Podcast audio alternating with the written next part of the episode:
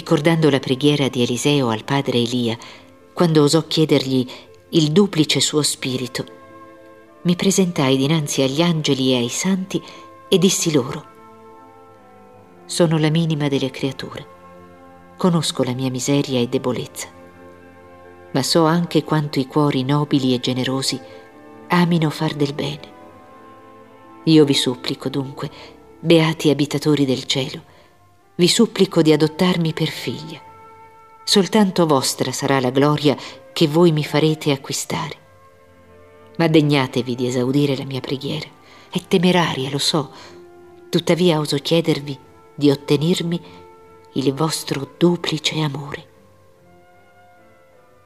Gesù, non posso approfondire la mia domanda. Temerei di rimanere schiacciata sotto il peso dei miei audaci desideri. La mia scusa è di essere una bambina. I bambini non riflettono alla portata delle loro parole. Eppure quando i loro genitori salgono sul trono e possiedono tesori immensi, non esitano a soddisfare i desideri di questi piccoli esseri che amano quanto sé medesimi. Per far loro piacere, compiono delle follie, giungono fino alla debolezza. Ebbene, io sono figlia della Chiesa e la Chiesa è regina, poiché è tua sposa, o divin re dei re. Il cuore del bambino non aspira alle ricchezze o alla gloria, neppure la gloria del cielo. Esso comprende che questa appartiene di diritto ai suoi fratelli, gli angeli e i santi. La gloria sua sarà il riflesso di quella che si sprigionerà dalla fronte della madre. Ciò che egli domanda è l'amore non sa più che una cosa, amarti, Gesù. Le azioni vistose gli sono vietate. Esso non può predicare il Vangelo, versare il suo sangue. Che importa? I suoi fratelli lavorano al suo posto. Lui, bambino piccolo, rimane vicino vicino al trono del re e della regina ed ama per i fratelli che combattono ma come mostrerà il suo amore? Poiché l'amore si prova con le opere. Ebbene, il bambino spargerà dei fiori, profumerà con le sue fragranze il trono reale, canterà con la sua voce argentina il cantico dell'amore. Sì, mio diletto, ecco come si consumerà la mia vita. Non ho altro modo di provarti il mio amore che sparger fiori cioè non lasciarmi sfuggire nessun piccolo sacrificio, nessuno sguardo, nessuna parola, approfittare di tutte le più piccole cose e farle per amore. Voglio soffrire per amore ed anche gioire per amore. Così spargerò fiori dinanzi al tuo trono. Non ne incontrerò uno solo senza sfogliarlo per te. E poi, lanciando i miei fiori, canterò e si potrebbe forse piangere compiendo una così gioconda azione. Io canterò anche quando dovrò cogliere i miei fiori in mezzo alle spine. E il mio canto sarà tanto più melodioso per quanto le spine saranno lunghe e pungenti. A cosa ti serviranno, o oh Gesù, i miei fiori ed i miei canti? Ah, lo so bene. Questa pioggia profumata, questi petali fragili, e di nessun valore, questi canti d'amore del più piccolo dei cuori, ti rapiranno.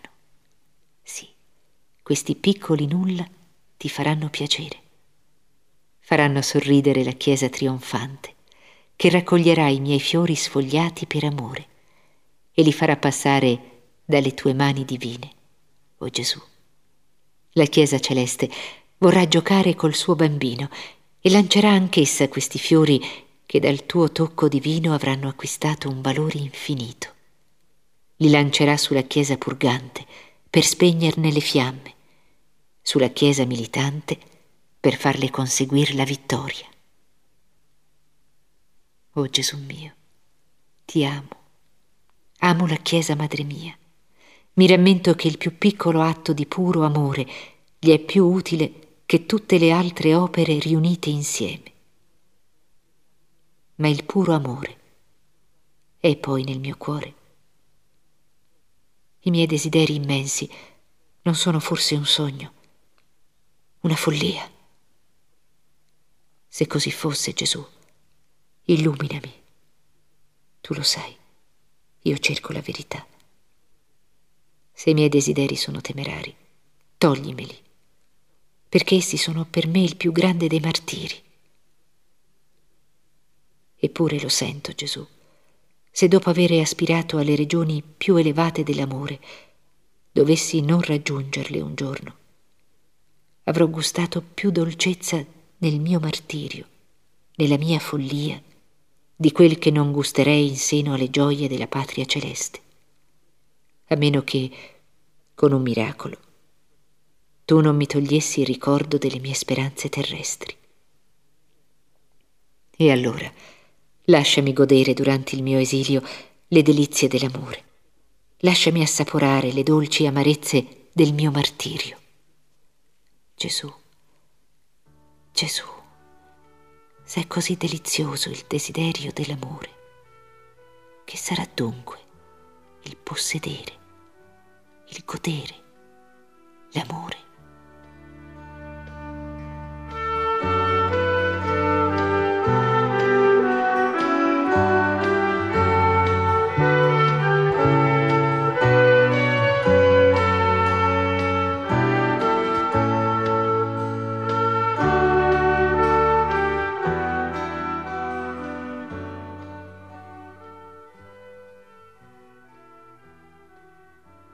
Il debole uccellino.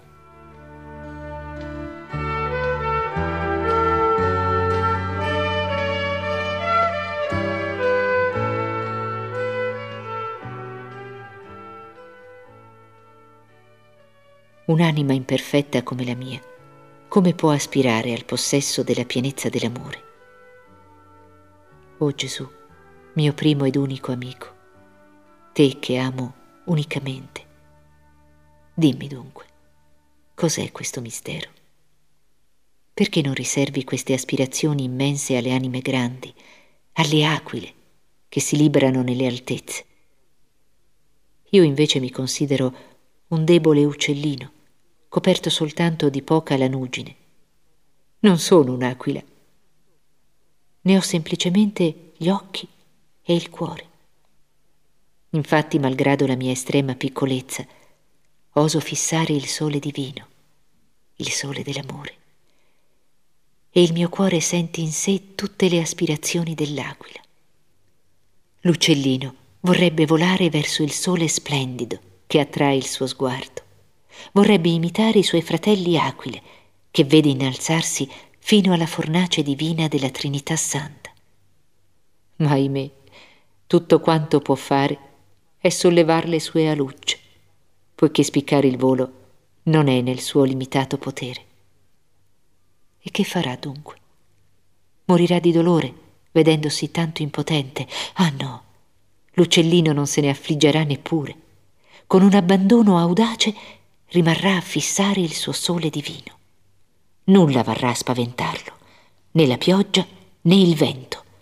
E se nubi scure vengono a nascondere l'astro d'amore, l'uccellino non cambia posto sapendo che al di sopra delle nuvole il suo sole splende sempre, che il suo splendore non potrebbe eclissarsi un solo istante.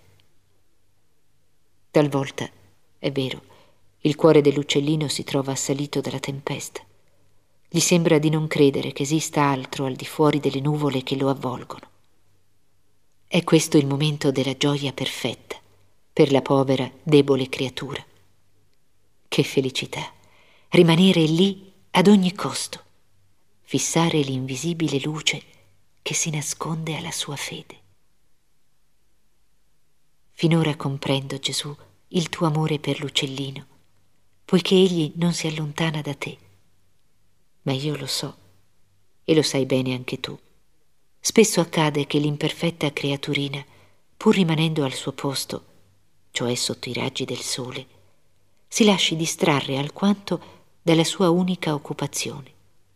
Becca un granellino qua, uno là, corre appresso a un verniciattolo, poi se incontra una pozza d'acqua si bagna le piume appena spuntate, Se scorge un fiore che gli piace, il suo cervellino si occupa di quel fiore. Insomma, non potendo librarsi come le aquile, il povero uccellino si occupa ancora delle futilità terrene. Eppure, dopo tutti questi misfatti, invece di andare a nascondersi in un angolo per piangere la sua miseria e morire di pentimento, l'uccellino si volge al suo sole di letto, presenta le alucce bagnate, ai raggi benefici, geme come la rondinella e col suo canto soave confida, racconta nei particolari le sue infedeltà. Infatti, nella sua fiducia temeraria, pensa così facendo di acquistare più diritti, di attrarre più pienamente l'amore di colui che non è venuto a chiamare i giusti, ma i peccatori. Se poi l'astro adorato rimane sordo al lamentoso cinguettare della sua povera creatura, se resta avvelato, ebbene, la creaturina rimane bagnata, accetta di intirizzire dal freddo e anzi si rallegra di questa sofferenza, benché l'abbia meritata. Oh Gesù, com'è felice il tuo uccellino di essere debole e piccolo. Che farebbe se fosse grande? Mai troverebbe l'audacia di comparire alla tua presenza, di sonnecchiare dinanzi a te. Eh sì, questa è un'altra debolezza dell'uccellino. Quando vuol fissare il sole divino e le nubi gli impediscono di scorgerne un solo raggio. Suo malgrado, i suoi occhietti si chiudono, la testina si nasconde sotto l'ala e il povero esserino s'addormenta, credendo di fissare sempre il suo astro di letto. Quando si risveglia, non si desola. Il suo cuoricino rimane in pace ed egli ricomincia il suo uffizio d'amore. Invoca gli angeli e i santi che come aquile si innalzano verso la fornace ardente, oggetto delle sue brame. E le aquile sentono pietà del loro fratellino, lo proteggono, lo difendono e mettono in fuga gli avvoltoi che vorrebbero divorarlo. L'uccellino non li teme gli avvoltoi, immagine dei demoni, perché non è destinato a divenir loro preda. Ma la preda dell'aquila che egli contempla al centro del sole d'amore.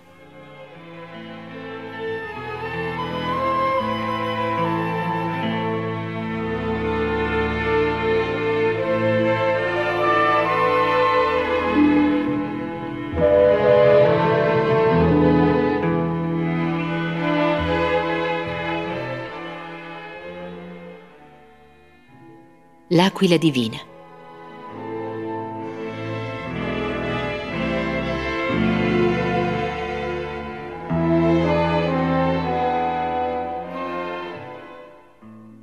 Verbo divino. Sei tu l'aquila adorata che amo e che mi attrae. Sei tu che slanciandoti sulla terra d'esilio hai voluto soffrire e morire, onde attirare le anime fino al seno dell'eterna fornace della Trinità beata. Sei tu che risalendo verso la luce inaccessibile che sarà ormai tua dimora, rimani ancora, tu, nella valle di lacrime, nascosto sotto le apparenze di un'ostia bianca. O aquila eterna, tu vuoi nutrirmi della tua divina sostanza, me, povero piccolo essere, che ricadrei nel nulla se il tuo sguardo divino non mi desse la vita ad ogni istante. O Gesù, lasciami nell'eccesso della mia riconoscenza, lasciami dirti che il tuo amore va fino alla follia e come vuoi che dinanzi a tale follia il mio cuore non si slanci verso di te? Come la mia fiducia potrebbe aver limiti? Ah, lo so, per te anche i santi hanno commesso follie, hanno fatto grandi cose, poiché erano aquile. Gesù, io sono troppo piccola per far cose grandi e la follia mia è di sperare che il tuo amore mi accetti come vittima. La mia follia consiste nel supplicare le aquile, miei fratelli, di ottenermi la grazia di volare verso il sole dell'amore con le ali stesse dell'aquila divina. O mio diletto, per quanto tempo vorrai. Il tuo uccellino resterà senza forza e senza ali.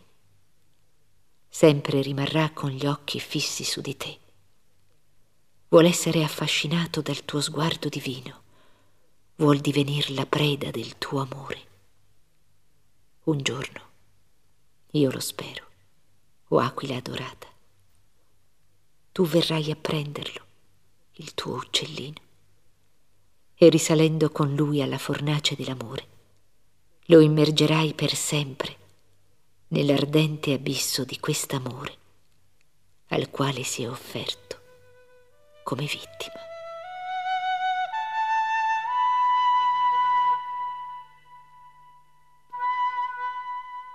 Appello alle piccole anime.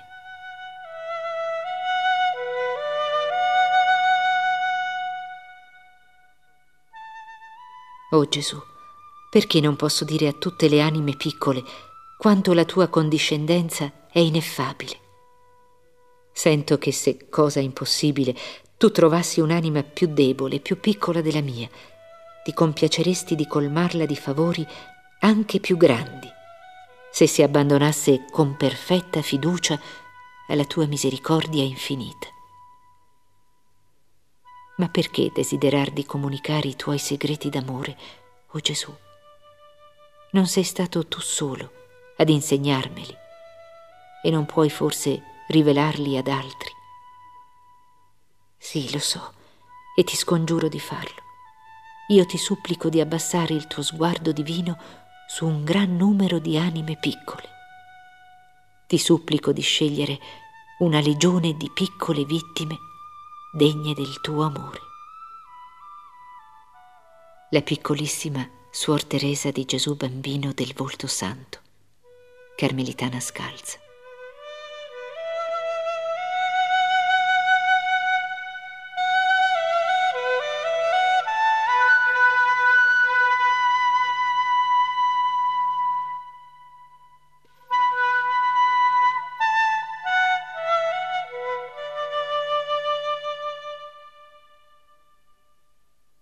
Manoscritto C.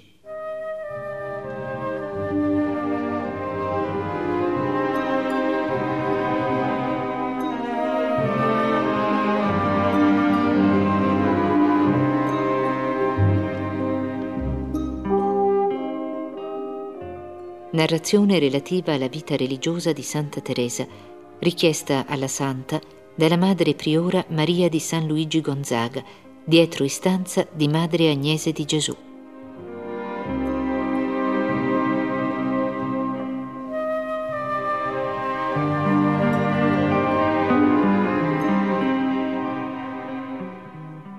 Vita al Carmelo, giugno 1897.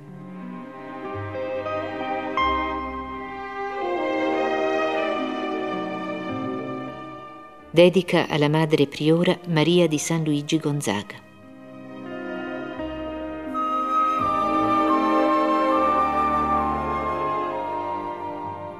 Diletta madre, ella mi ha espresso il desiderio che io finisca di cantare le misericordie del Signore con lei.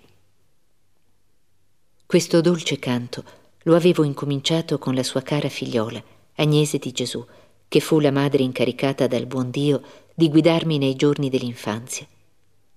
Con essa dovevo dunque cantare le grazie accordate al fiorellino della Vergine Benedetta durante la primavera della vita. Ma certo è con lei, madre, che devo cantare la felicità di questo fiorellino, ora che i brucianti ardori del meriggio sono succeduti ai timidi raggi dell'aurora. Sì, è con lei, madre diletta. È per rispondere al suo desiderio che tenterò di esprimere i sentimenti dell'anima mia, la mia riconoscenza verso il buon Dio, verso di lei, madre, che me lo rappresenta visibilmente. Non è forse tra le sue mani materne che io mi sono data a lui completamente. Oh madre mia, ricorda quel giorno. Sì, sento che il suo cuore non saprebbe dimenticarlo. Quanto a me, Devo attendere il paradiso, non trovando qua giù parole capaci di tradurre ciò che il mio cuore sentì in quel giorno benedetto.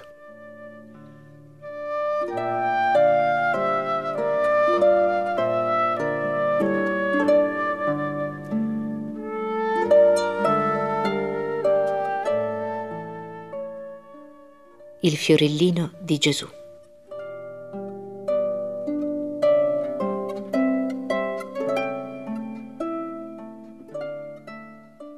Diletta madre, vi è un altro giorno nel quale la mia anima si affezionò ancor più alla sua, se possibile, ed è il giorno in cui Gesù le impose di nuovo il fardello del superiorato.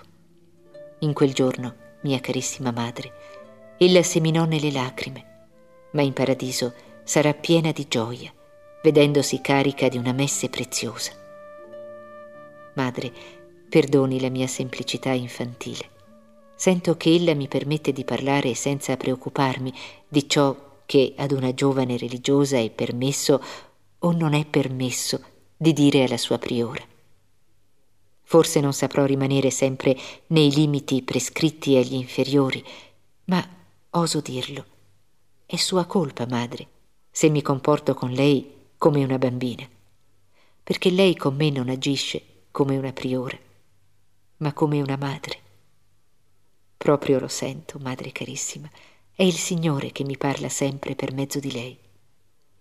Molte delle nostre suore pensano che ella mi abbia viziato, che dal mio ingresso nell'arca santa io non abbia ricevuto da lei che carezze e complimenti. Eppure non è così. Nel quaderno che contiene i miei ricordi d'infanzia, lei vedrà, madre, quel che io penso dell'educazione forte e materna ricevuta da lei e la ringrazio dal più profondo del cuore per non avermi usato riguardo. Gesù sapeva bene che il suo fiorellino aveva bisogno dell'acqua tonificante e dell'umiliazione, che era troppo debole per piantar radici senza tale aiuto. Ed è per mezzo di lei, madre, che gli fu largito questo beneficio. Ma da un anno e mezzo Gesù ha voluto mutare il modo di far crescere il suo piccolo fiore senza dubbio, lo ha trovato abbastanza innaffiato, perché ora lo fa crescere col sole. Gesù non vuole per lui che il suo sorriso, che gli elargisce ancora per mezzo di lei, madre diletta. Questo dolce sole, lungi dall'avvizzire il fiorellino, lo fa crescere meravigliosamente, ma in fondo alla corolla esso conserva le preziose gocce di rugiada ricevute in passato ed esse gli ricordano sempre di essere piccolo e debole.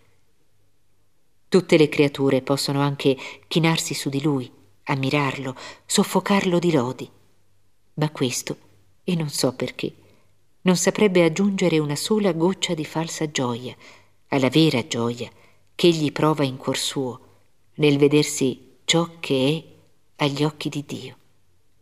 Un povero, piccolo nulla e niente più.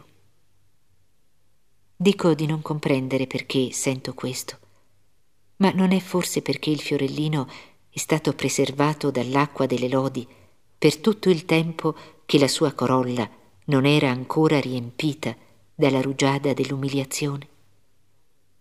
Adesso non vi è più pericolo, al contrario, il fiorellino trova tanto deliziosa la rugiada di cui è colmo che si guarderebbe bene di scambiarla con l'acqua così insipida dei complimenti.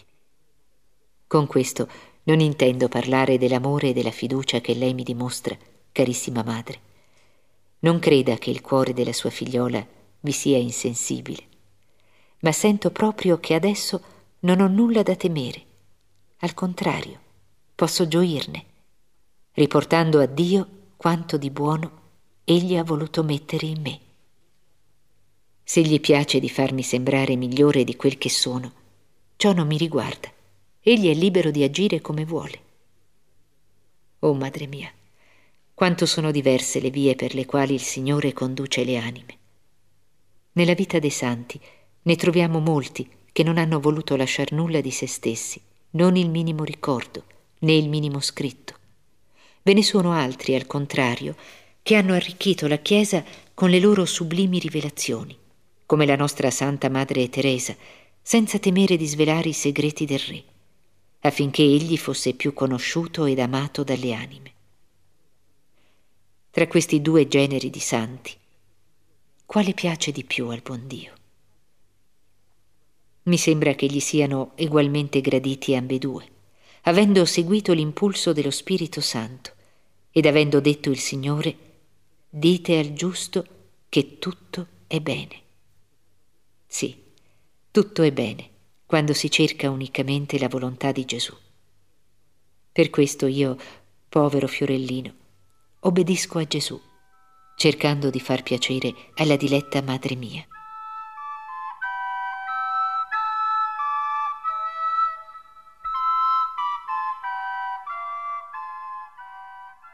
La piccola via.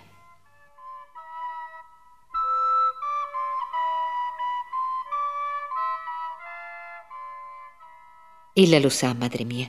Io ho sempre desiderato di farmi santa, ma ho sempre constatato, ahimè, nel paragonarmi ai santi, che tra loro e me vi è la stessa differenza che esiste tra una montagna, la cui cima si perde nelle nuvole, e il granello di sabbia scura calpestato dai passanti. Ma invece di scoraggiarmi, mi sono detta, il Signore non potrebbe ispirare desideri irrealizzabili. Malgrado la mia piccolezza, io posso dunque aspirare alla santità. Farmi grande è impossibile. Devo sopportarmi così come sono, con tutte le mie imperfezioni. Ma voglio cercare il mezzo di andarmene in paradiso per una stradina dritta dritta corta corta, una stradina proprio nuova. Siamo nel secolo delle invenzioni. Adesso non val più la pena di salire i gradini di una scala. Presso i ricchi un ascensore la sostituisce comodamente. Ed io vorrei trovare un ascensore per innalzarmi fino a Gesù, perché sono troppo piccola per salire l'aspra scala della perfezione. Allora ho cercato nei libri santi l'indicazione dell'ascensore che desideravo. Ed ho letto queste parole uscite dalla bocca della eterna sapienza. Se qualcuno è molto piccolo, venga a me.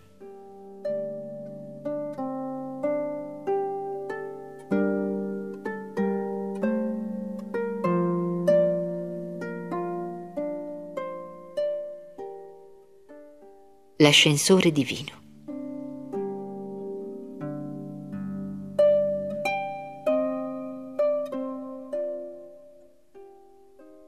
Sono dunque venuta, intuendo di aver trovato quanto cercavo. E volendo sapere, mio Dio, ciò che fareste al piccolissimo che rispondesse al vostro appello, ho continuato le mie ricerche. Ed ecco quanto ho trovato come una madre carezza il suo bambino, così io vi consolerò, vi porterò in braccio e vi cullerò sulle ginocchia. Ah, mai parole più tenere, più melodiose, vennero a rallegrare l'anima mia. L'ascensore che deve issarmi fino al cielo sono le vostre braccia, o oh Gesù. Perciò non ho bisogno di crescere, occorre al contrario che io resti piccola, che lo divenga sempre di più. Oh Dio mio, voi avete superato la mia aspettativa ed io voglio cantare le vostre misericordie. Mi avete istruito fin dalla mia giovinezza. Fino ad ora ho annunziato le vostre meraviglie e continuerò a pubblicarle sino all'età più avanzata. Salmo 70 quale sarà per me questa età avanzata? Mi sembra che potrebbe essere anche quella di adesso, perché duemila anni agli occhi del Signore non sono più di vent'anni, di un giorno solo. Non creda, diletta madre, che la sua figliola desideri lasciarla, non creda che consideri una grazia maggiore il morire all'aurora piuttosto che al declinar del giorno ciò che essa stima, ciò che desidera unicamente è di far piacere a Gesù. Ora che egli sembra avvicinarsi per attirarla al soggiorno della sua gloria, la sua figliola esulta e da lungo tempo ha compreso che il Signore non ha bisogno di nessuno, ancora meno di lei che di altri, per far del bene sulla terra. Mi perdoni, madre, se la rattristo Vorrei tanto rallegrarla invece. Ma ella crede che se le sue preghiere non venissero esaudite in terra e se Gesù per alcuni giorni separasse la figliola dalla sua madre, queste preghiere non sarebbero esaudite in cielo.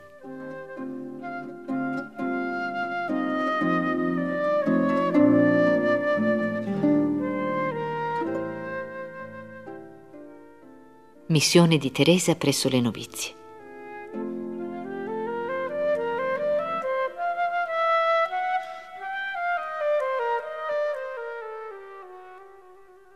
Il suo desiderio, lo so bene, è che io compia presso di lei una missione molto soave, molto facile. Ma questa missione non potrei completarla dall'alto del cielo. Come Gesù un giorno a San Pietro, ella ha detto alla sua figliola, pasci i miei agnelli. Ed io rimasi stupita. Le dissi di essere troppo piccola. La supplicai di pascer ella stessa i suoi agnellini e di tenermi, di farmi pascere come per grazia insieme ad essi.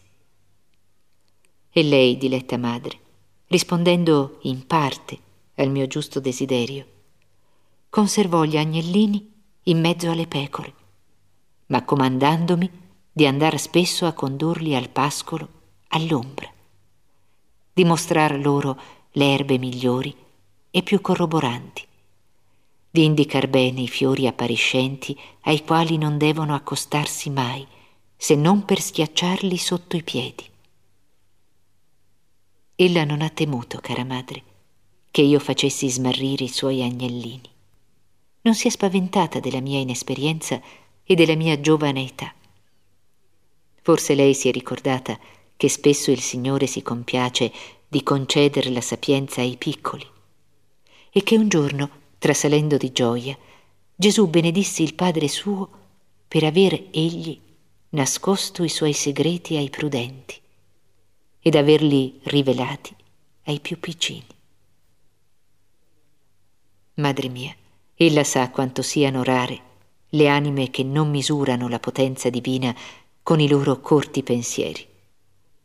Si ammette facilmente che sulla terra vi siano delle eccezioni soltanto il Signore non ha diritto di farne. Ed anche io so che da lungo tempo l'umanità pratica questa maniera di misurare l'esperienza con gli anni, poiché il santo re David, nella sua adolescenza, cantava al Signore, sono giovane e disprezzato. Tuttavia nel medesimo Salmo 118 egli non esita a dire, son divenuto più prudente dei vecchi perché ho ricercato la tua volontà. La tua parola è la lampada che illumina i miei passi. Sono pronto a compiere i tuoi ordini e niente può turbarmi.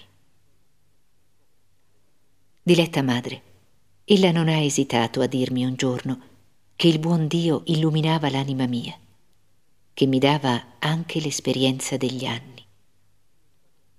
Oh madre, sono troppo piccola per aver vanità adesso. Sono troppo piccola per comporre belle frasi, onde farle credere che ho molta umiltà. Preferisco convenire semplicemente del fatto che l'Onnipotente compie grandi cose nell'anima della figlia della sua mamma divina. E la più grande è quella di averle mostrato la sua piccolezza, la sua impotenza.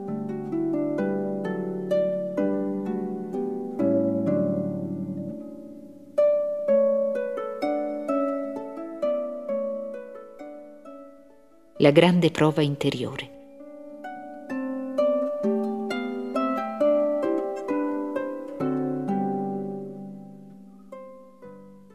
Lei sa bene, carissima madre, che il Signore si è degnato di condurre l'anima mia attraverso molti generi di prove.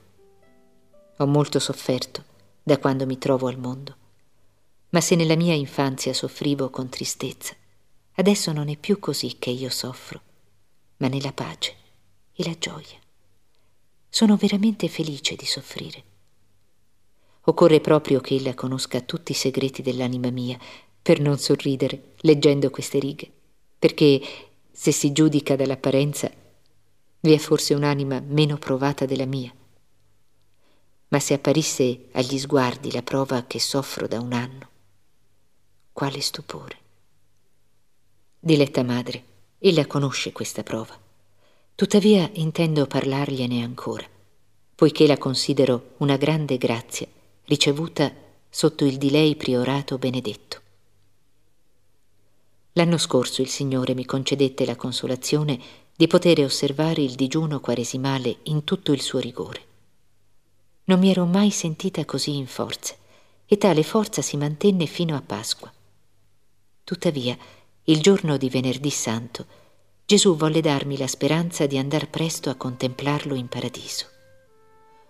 Oh, come quel ricordo mi è dolce.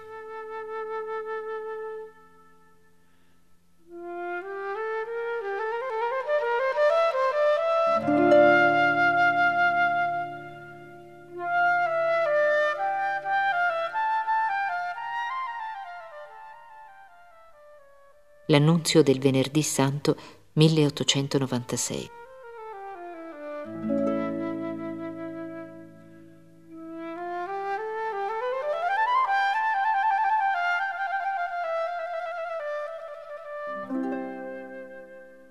Dopo essere rimasta presso il sepolcro fino a mezzanotte, rientrai nella cella nostra, ma avevo appena avuto il tempo di posar la testa sul cuscino che sentii come un fiotto che saliva, saliva gorgogliando fino alle mie labbra. Non sapevo cosa fosse, ma pensai che forse ero prossima a morire e l'anima mia era inondata di gioia. Tuttavia, siccome avevo già soffiato sulla nostra lampada, mi dissi che bisognava aspettare la mattina per assicurarmi della mia felicità, poiché mi sembrava che quel che avevo rigettato fosse sangue la mattina non si fece attendere a lungo. Svegliandomi, pensai subito che avevo qualcosa di lieto da apprendere ed avvicinandomi alla finestra potei constatare che non mi ero ingannata. Ah, l'anima mia si sentì colma di una grande consolazione. Ero intimamente persuasa che Gesù volesse farmi sentire un primo richiamo nel giorno anniversario della sua morte.